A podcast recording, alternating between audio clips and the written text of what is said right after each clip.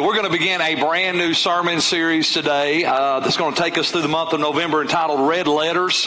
And uh, we're going to be looking at the words of Jesus. And uh, we're going to see some amazing things that we kind of begin to drill down, kind of analyze, and ultimately apply the words of Jesus Christ to our lives. And so let's look together uh, in Luke chapter 6, kind of our foundational scripture for this study. Jesus says this He says, So why do you keep calling me Lord, Lord? When you don't do what I say. And I will show you what it's like when someone comes to me, listens to my teaching, and then follows it. It's like a person building a house who digs deep and lays the foundation on a solid rock. And when the flood waters rise and break against that house, it stands firm because it is well built. But anyone who hears and doesn't obey is like a person who builds a house without a foundation. And when the floods sweep down against that house, it will collapse into a heap of ruins. And so Jesus said, Why do you call me Lord, Lord, and not do the things that I say? And so this series is really all about us diving into the red letters, right? If you've got an old school Bible, you probably know that when you read Matthew, Mark, Luke, and John, uh, you're going to discover the red letter words, which are the words of Christ, right? And if Jesus said it, we ought to live it. Amen? If Jesus said it, we ought to live it. So we're going to take the next four weeks and talk about how do we dive into and ultimately begin to apply the teachings of Jesus Christ to our lives. And let me just encourage you also in this. If you use the uh, Version Bible app, any YouVersion Bible app users in the house, if you use the YouVersion Bible app, let me just encourage you in this. There's a little tab where you can pull up more options on that app. If you click on events, then you can tap into our Liberty Church Sunday morning sermon notes.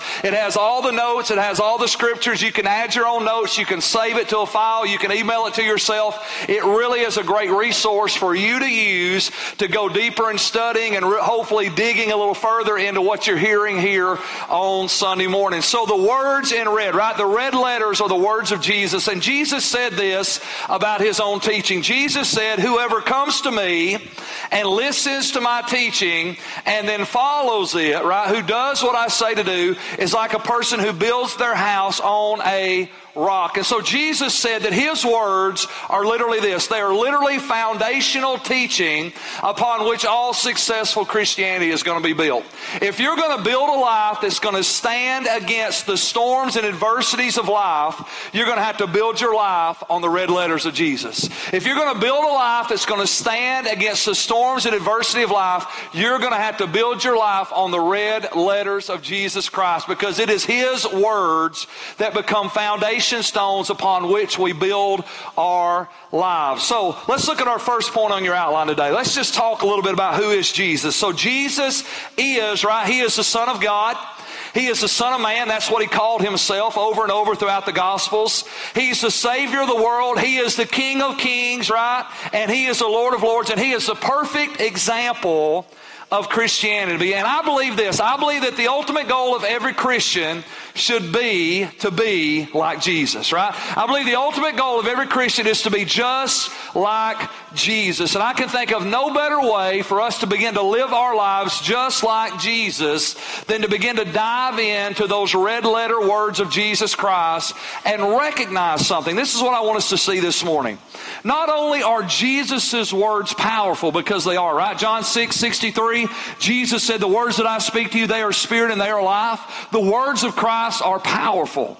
In Luke 6, we just read that the words of Jesus are foundational, right? They're the foundation stones upon which we build our lives as followers and believers in Jesus Christ. But I want to give you another thought this morning. As I was praying and preparing, the Holy Spirit said this to me. He said, Keith, not only are Jesus' words powerful and foundational, but Jesus' words are insightful. I want you to think about that word for a minute. They are insightful. The words of Jesus give us a insight into literally the heart and the will of God the Father.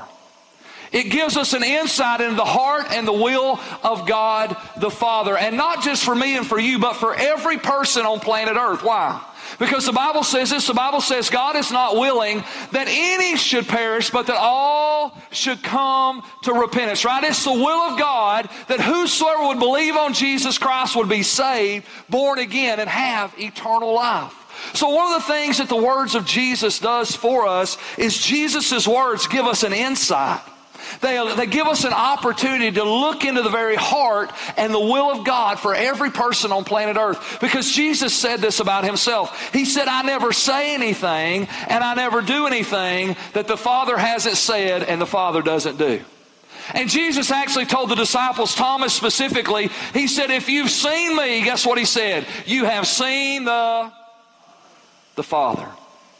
So the words of Jesus are powerful and the words of Jesus are foundational, but the words of Jesus are also insightful. And this is what I want us to grab. I don't want us to just get principles to live our life by. I want us to hear and feel the heart of God. Because I believe that when we begin to study the words of Jesus, we get an opportunity and insight into the very heart of God so we can begin to see, sense, hear, and ultimately even feel God's heartbeat for us as His children. Amen? So that's what we're going to do together over the next few weeks. So let's start together in Matthew chapter 6. So in Matthew chapter 6, we're going to read 10 verses today. And from these 10 verses, we're going to kind of pull out what I believe are three powerful truths that reveal the heartbeat of God for every person on the planet, specifically for me and you that are listening to Him today. And what we're going to do is just a little bit different. Instead of reading all 10 verses, we're going to take a couple verses at a time and we're going to kind of dissect this scripture as we kind of work together and dive into the very heart of God as we get to peer, peer into literally the heartbeat of heaven as we hear and see and know the will of God for our lives. So, Matthew chapter 6, starting in verse 24, Jesus is speaking, the words in red. He says, No one can serve two masters. For you will hate the one and love the other. You will be devoted to the one and despise the other. You cannot serve both God and money. And that is why I tell you not to worry about everyday life. Whether you have enough food and drink or enough clothes to wear, isn't life more than food and your body more than clothing? Look at that next point on your outline. Jesus said we can't serve two masters.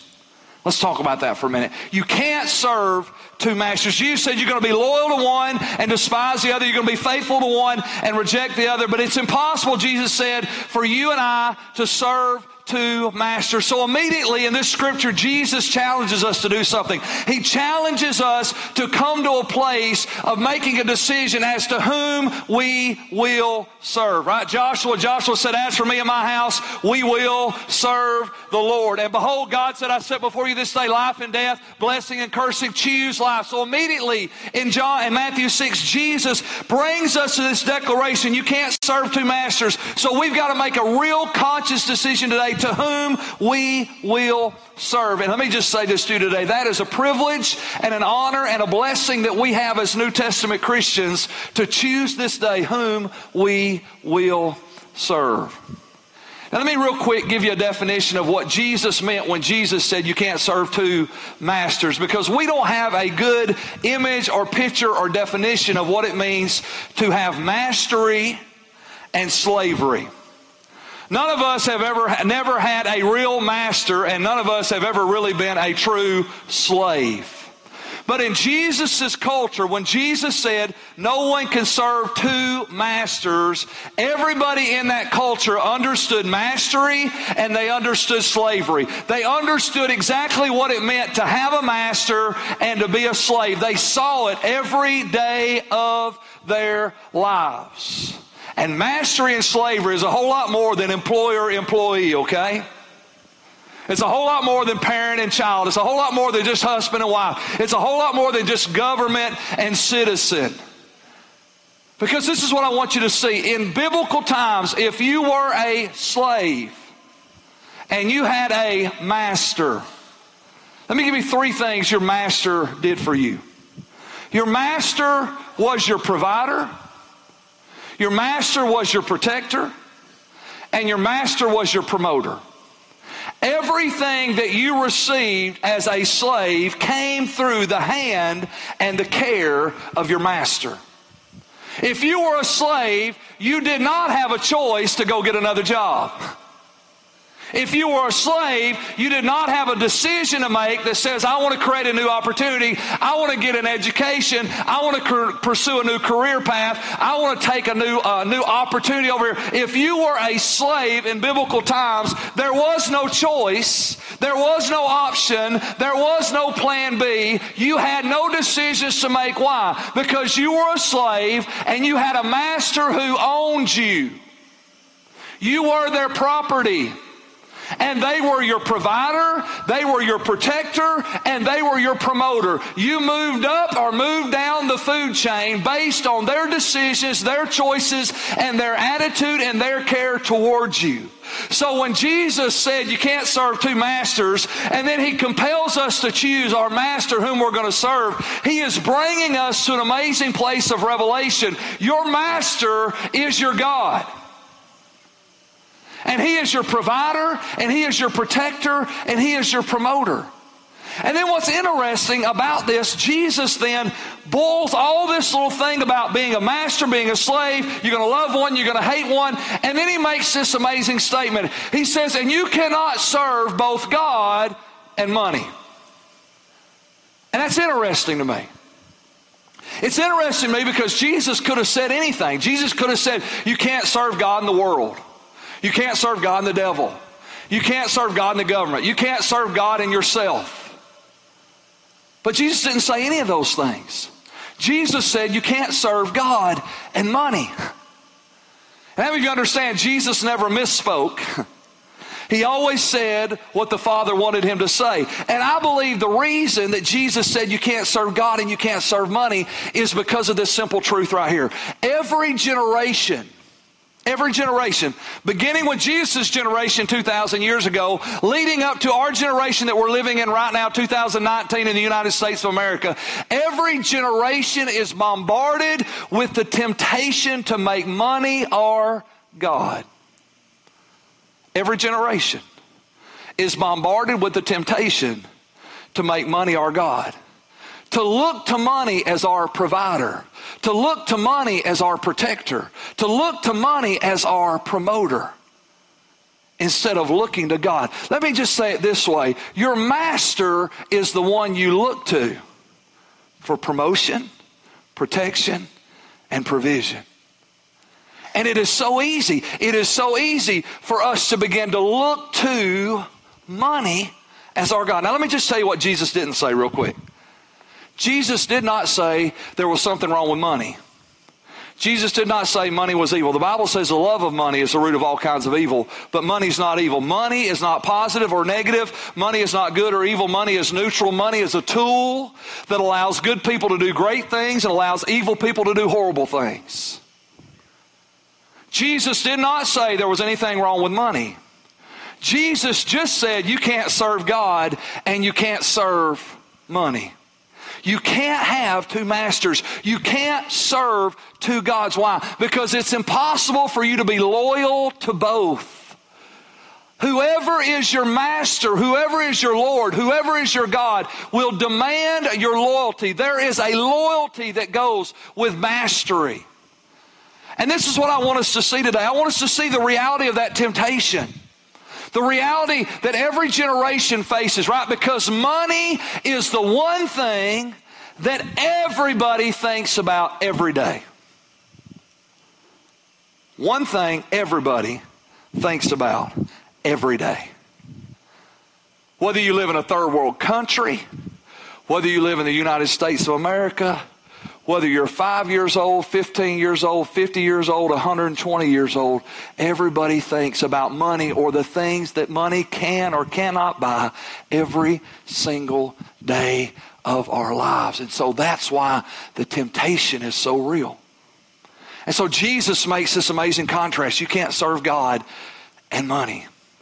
And what's interesting is to validate that thought, that the reality of that temptation. Have you ever heard somebody say something like this? And it's crazy because we've all been guilty of it.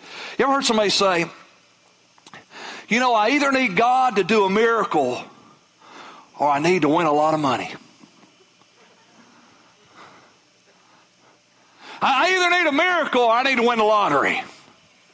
I mean, people actually say that. And isn't it crazy? Isn't it crazy that we say, I need a miracle or money?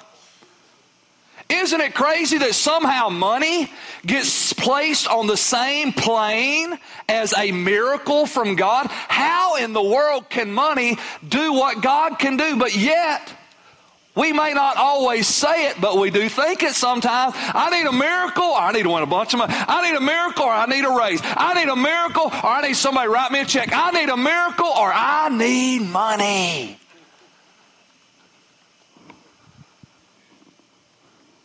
See, Jesus, I believe, in all of his wisdom, was bringing to the forefront the reality that one of the greatest temptations we will ever have is not to go out and worship the devil, but to make money our master. To look to money as our provider, our protector, and our promoter instead of looking to God. Now, let me give you a rest of that statement. If money is your master, I want you to say this if money is your master, money will enslave you to worry. Money will enslave you to work. Let me, let me give you a little statistics and some research that I've done. Statistics say this. This is, this is interesting. Uh, statistics say, uh, well, let me just give you my opinion first. Think, think about people that we know. If money's your master and you don't have enough money, then you worry about not having enough money, right? How am I going to pay the bills? How am I going to, how am I going to put food on the table? How am I going to get to work? How am I going to do this? How am I going to? If, if money's your master and you don't have enough money, you'll worry about money. Now, what's crazy is research shows that people that are multimillionaires, you know what their greatest worry is? Money. What? You mean the guy that's broke, busted, and disgusted don't have two pennies to rub together? He's worried about money. And the guy that's a multimillionaire is over here worried about money. How in the world are both these guys worrying about the same thing when one guy doesn't have any money? This guy has more money than he could ever imagine to spend or blow in the rest of his lifetime. And they're both worried about money. This guy's worried about what he don't have. This guy's worried about how does he keep and maintain what he does have. I want to tell you why. Because Ecclesiastes says this He who loves silver will never be satisfied with silver. See, if you love money more than you love God, you'll never be satisfied with money. And it will enslave you into a place of worry. And again, now here, here's the key. Remember, there's nothing wrong with money. Money does good or money does evil based on whose hands it's placed in. But it is the love of money. It is the mastery of money. It's when I look to money as my provider, my protector, and my promoter instead of looking to God as the source of every good and every perfect gift that comes into my life. Because the moment money becomes my master, I will be enslaved by worry. A little research I ran across, I thought this was interesting. It, it said that, uh, that when you make money, there's, there's three little segments here. From nothing to about $75,000. Say, say you make $25,000 and you get a $5,000 raise. Statistics prove that the person that got that $5,000 raise, they feel better and happier about their life. And that $5,000 raise adds to the quality of their life and their living from 25 to 35, from 35 to 45, from 45 to 55, from 55 to 65, from 65 to 75. They found that statistically to be true. Every little bit of raise that you made somehow raised the quality of your life. It made you feel more secure. It added value to your life, and you were happier because of a new increase in salary. But from 75,000 to 150,000, this is what they found out. There really wasn't much of a difference in the quality of life and there really wasn't much of a difference in the quality of happiness or the feelings of stability that those people had. So from nothing to 75,000, every little raise made you happier and increased the quality of your life. From 75,000 to 150,000, there's really not an increase in the quality of your life, and there's really not an increase in that now you're happier because you have more money than you did then. But here's what's crazy. From 150 up, Especially when it gets to the 250, 350, 450. From that moment up, here's what they found out. They found out that more money after that $150,000 mark actually made people more stressed than it made them more happy. I'm like, that's crazy. And then I thought, well, God tests me, and I think I'll try it, Lord. Amen. Come on. Right? I'll be the exception, Jesus. Come on, Lord. Because there's nothing wrong with money, right? Money's not good, money's not evil. But that, I thought, how interesting. Because here's the lie that every commercial on the planet sells you. If you had more, you'd be happier. Every commercial on the planet sells you that same lie. If you had more, you'd be happier. Well, how much more do I need to be happier? Here's the answer just a little more. Just a little bit more. Just a little bit more. Just a little bit more. Just a little bit more. And you'll be happier. How many of you know it's a lie? Statistics, research actually prove there comes a point where money actually creates more stress than it creates joy. And again, the problem there is not money. The problem is, is if you're loving money, the more you make of it, the more you're tormented by it. Because now you've got to maintain what you've got because you don't want anybody else to get it. So, Jesus, look at that next part of that statement. When God is your master, He liberates us from worry. He liberates us from worry. So, let's talk about how that works. Let's read on and we're going to figure out how Jesus liberates us from worry. Matthew 6, verse 26. Jesus says, Look at the birds. They don't plant or harvest or store food in barns, for your heavenly Father feeds them. And aren't you far more valuable to Him than they are? Aren't you far more valuable to God than the birds of the air? Let me just rephrase it. Doesn't God love you more than He loves the birds in the air? You're more valuable. You have more worth. You are greatly loved by God more than the birds of the air. But yet God feeds the birds of the air. Look at verse 27. I love verse 27. Can all your worries add a single moment to your life? How many of you understand worry never adds, it always takes away? Worry never adds, it always takes away. The moment you shift into a worry mindset, that worry robs you of peace. It robs you of joy. It robs you of clarity. It robs you of being in a place of faith. How many know I can't be worrying and believing God at the same time? I can't be in a place of worry and be in a place of faith. And if I'm not in a place of faith, I'm not in a place I can receive from God. So worry robs me. As a matter of fact, the Holy Spirit said, Keith, He said, worry worry is one of the greatest schemes of the enemy that robs the people of God of the blessing of God that he wants to pour out on them. Can worry add one moment to your life? No, it can. Look at verse 28. And why do you worry about your clothing? Look at the lilies of the field, how they grow, and they don't work or make their clothing. Yet Solomon, all of his glory, was not dressed as beautifully as they are. And if God cares so wonderfully for the wildflowers which are here today and thrown in the fire tomorrow, He will certainly care for you. Why do you have so little faith? So don't worry about these things. Saying, what will we eat? What will we drink? What will we wear? These things dominate the thoughts of unbelievers. How many of you understand that whatever dominates your thoughts determines whether you have peace and joy or worry and anxiety?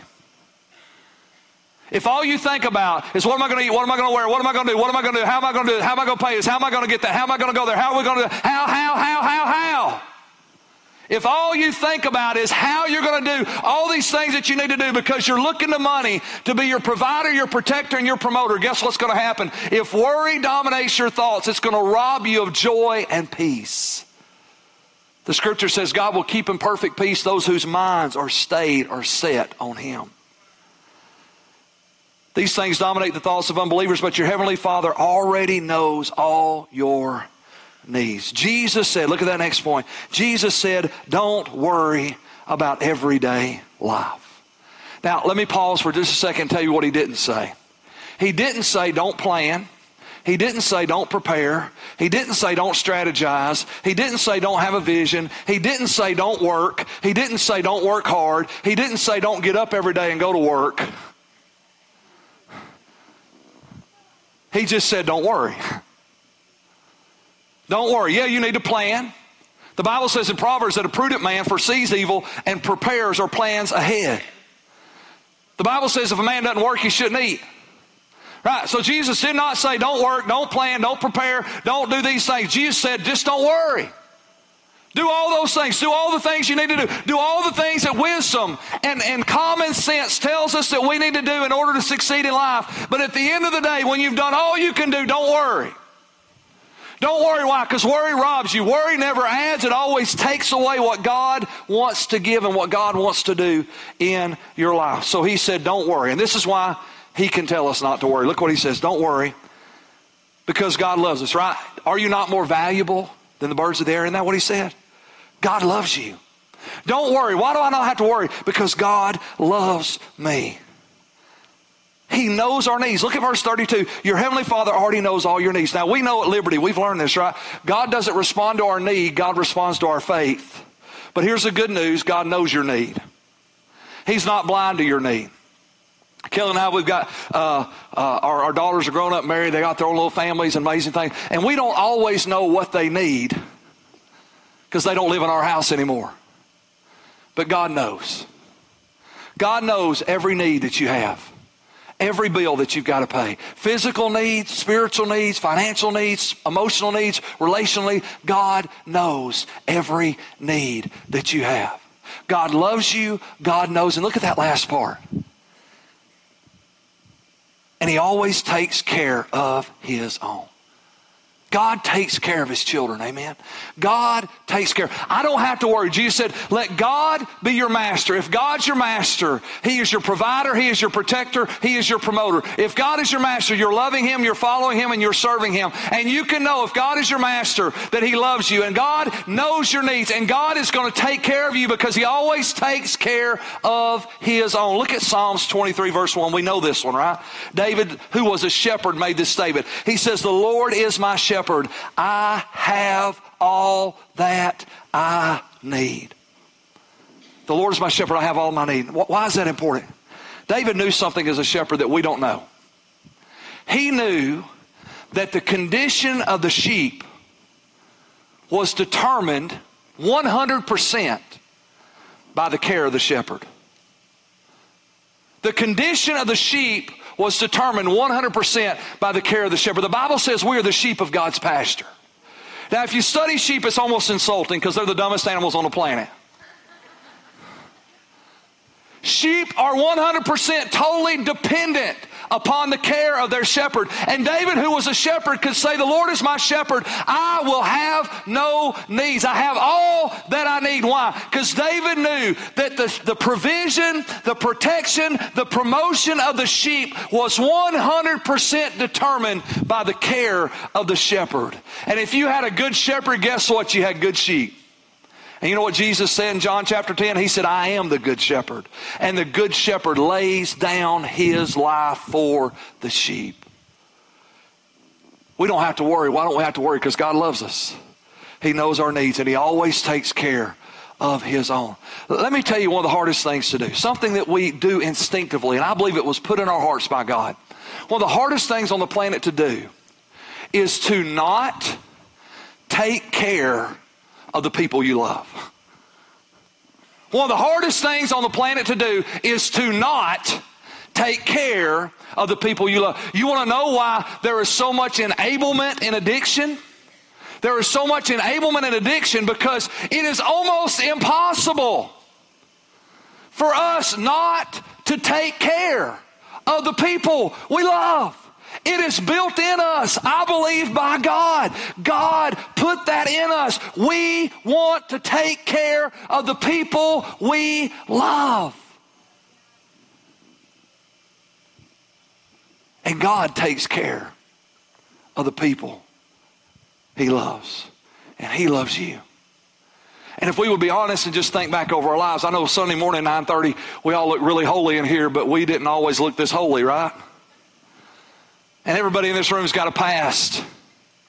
And the truth is, if you'll think back to your BC days before you came to Christ, when you were in sin and you were rebelling against God and you were fighting God and you might even been cursing God, isn't it amazing that in, in those moments when you were resisting Him, when you were literally destroying your own life, God still took care of you.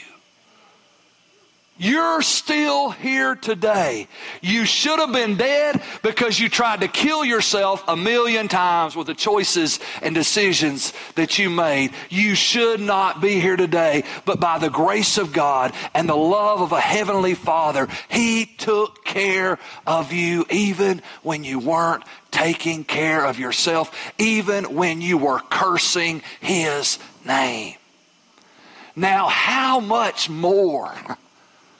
How much more can we receive the love and care of God when we stop resisting Him and we start submitting to Him to be our Lord and our Savior? How much more can we receive what He wants to give?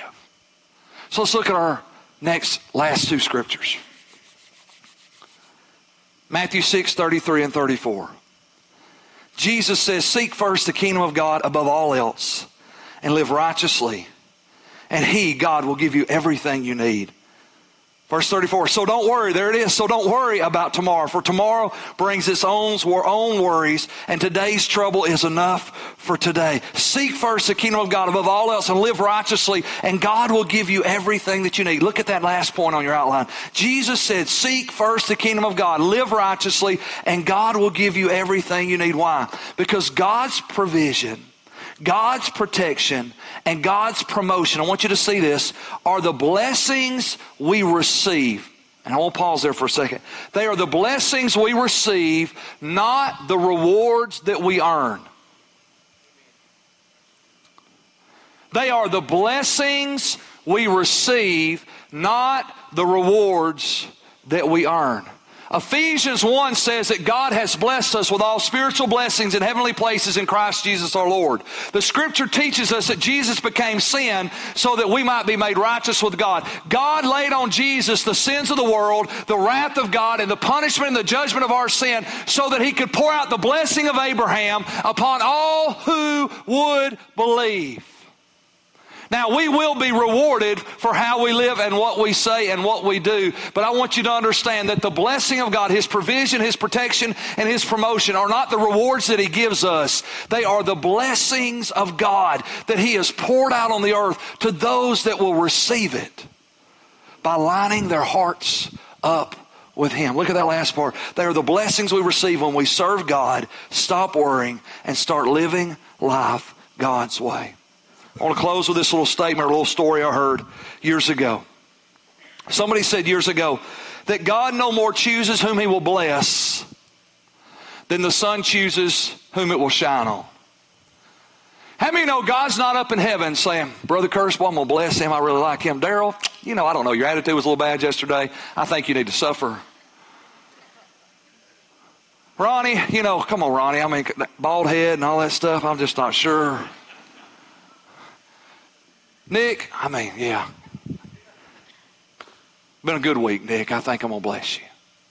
How many know God's not in heaven doing that? God's not in heaven picking and choosing whom He wants to bless. God's not in heaven picking and choosing who He wants to curse. God is not in heaven picking who He's going to bless more than the sun, S U N, picks who it's going to shine on. Now, if you ever get a chance to go to the beach with me and Kelly, you will find out she loves the sun and I love the shade. I'm a little more of a sun lover now than I used to be. So Kelly will find the sun and I will find the shade. And at the end of the vacation, you can see very evidently who experienced the blessing of the sun and who hid from it. Here's the truth. In Matthew 6, Jesus is doing something. Jesus is giving us insight into the heart of God, into the heart of God, so that we can be positioned in the light of the, not S U N now, the S O N. So we can be positioned in the light of the Son, so we can fully receive everything that God has for us. How do we do it? We serve God, we stop worrying, and we start living life God's way. If we'll do those things, you know what Jesus is saying? It's not a reward that you receive, it's a gift that you get by just simply positioning yourself. And the heart of God in the scripture is that God wants to bless you, God wants to prosper you, God wants to liberate you from worry and fear and anxiety. And He wants to put you in a place where everything that He has can be poured out into your life. And we receive it by faith because we believe that if I serve God, if I stop worrying, and if I start living the way God's called me to live, I'll be right where He wants me to be. And everything that God has for me will be mine. And I can fully experience His love and His grace. I want you just to bow your heads today. Bow your heads and close your eyes for just a moment. I want to ask you two important questions. Number one, if you're here today and you say, you know what, Pastor Keith, that sounds wonderful and that sounds great, and I would like to grab hold of what you're just talking about. I'd love to come into the light of Jesus and let the Son of God shine down on me. But the truth is, the truth is, I've acknowledged that there is a God, but I've never surrendered my life to the Lordship of God. And maybe money's been your master, and maybe the world's been your master, and maybe selfish ambition's been your master, but you realize you've not been loving, serving, and following God. Jesus has never really been your Lord your master, your Savior. And today you say, I want to make that change. Today I want to make Jesus my Lord, my Savior, my master. I want to love, serve, and follow after Him. If that's you today, I want to ask you to do something very simple very powerful. It's simple because you do it every day. It's powerful because right now you're about to do it as an act of faith and God's going to change your life. This is what I want to ask you to do. If you want to accept Jesus as your Lord, Savior, and Master, I want to ask you just to stand to your feet right now. Just all over this building, just stand to your feet. Just a simple act of faith that says, Today, I want to make Jesus my Lord, my Savior, my Master. I've served a lot of things, but I want to commit my life from this moment on to serve God. If that's you, I want you to stand. This is a monumental moment because it's this moment that God will use to change your life forever. When Jesus becomes your Lord, Savior, and your Master.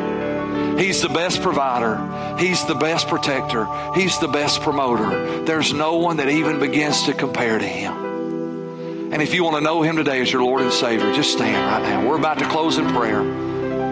But if the Holy Spirit's dealing with you and you know right now God's talking to you, this is your moment. Just stand to your feet. Thank you, Jesus. Thank you, Jesus. Thank you, Jesus. If you're here today, and I realize that most of us in this room today are here today, we're Christians. You've already made that decision to trust Jesus as your Lord and Savior. But I want to ask you today how well are you positioned to really receive what God has? Who are you looking to? Have you allowed worry to come in and rob you of faith and confidence in God? Have you stopped living God's way and started living your way? I want to challenge you today as a believer to make those minor or even major adjustments in your life to reposition yourself, not to earn, but to just freely receive everything that God has. Father, today I want to get in the light of the sun. And I want to receive all that you have. So, Father, I declare your blessing, your favor, and your grace over every person. God, we confess and believe that Jesus is Lord. We thank you for saving us, for forgiving us, and we declare today that you are our Lord, Savior, and our Master. We will love, serve, and follow you. And I thank you today for little divine alignments and readjustments that we can be fully positioned to receive all that you have. In Jesus' name we pray. Amen.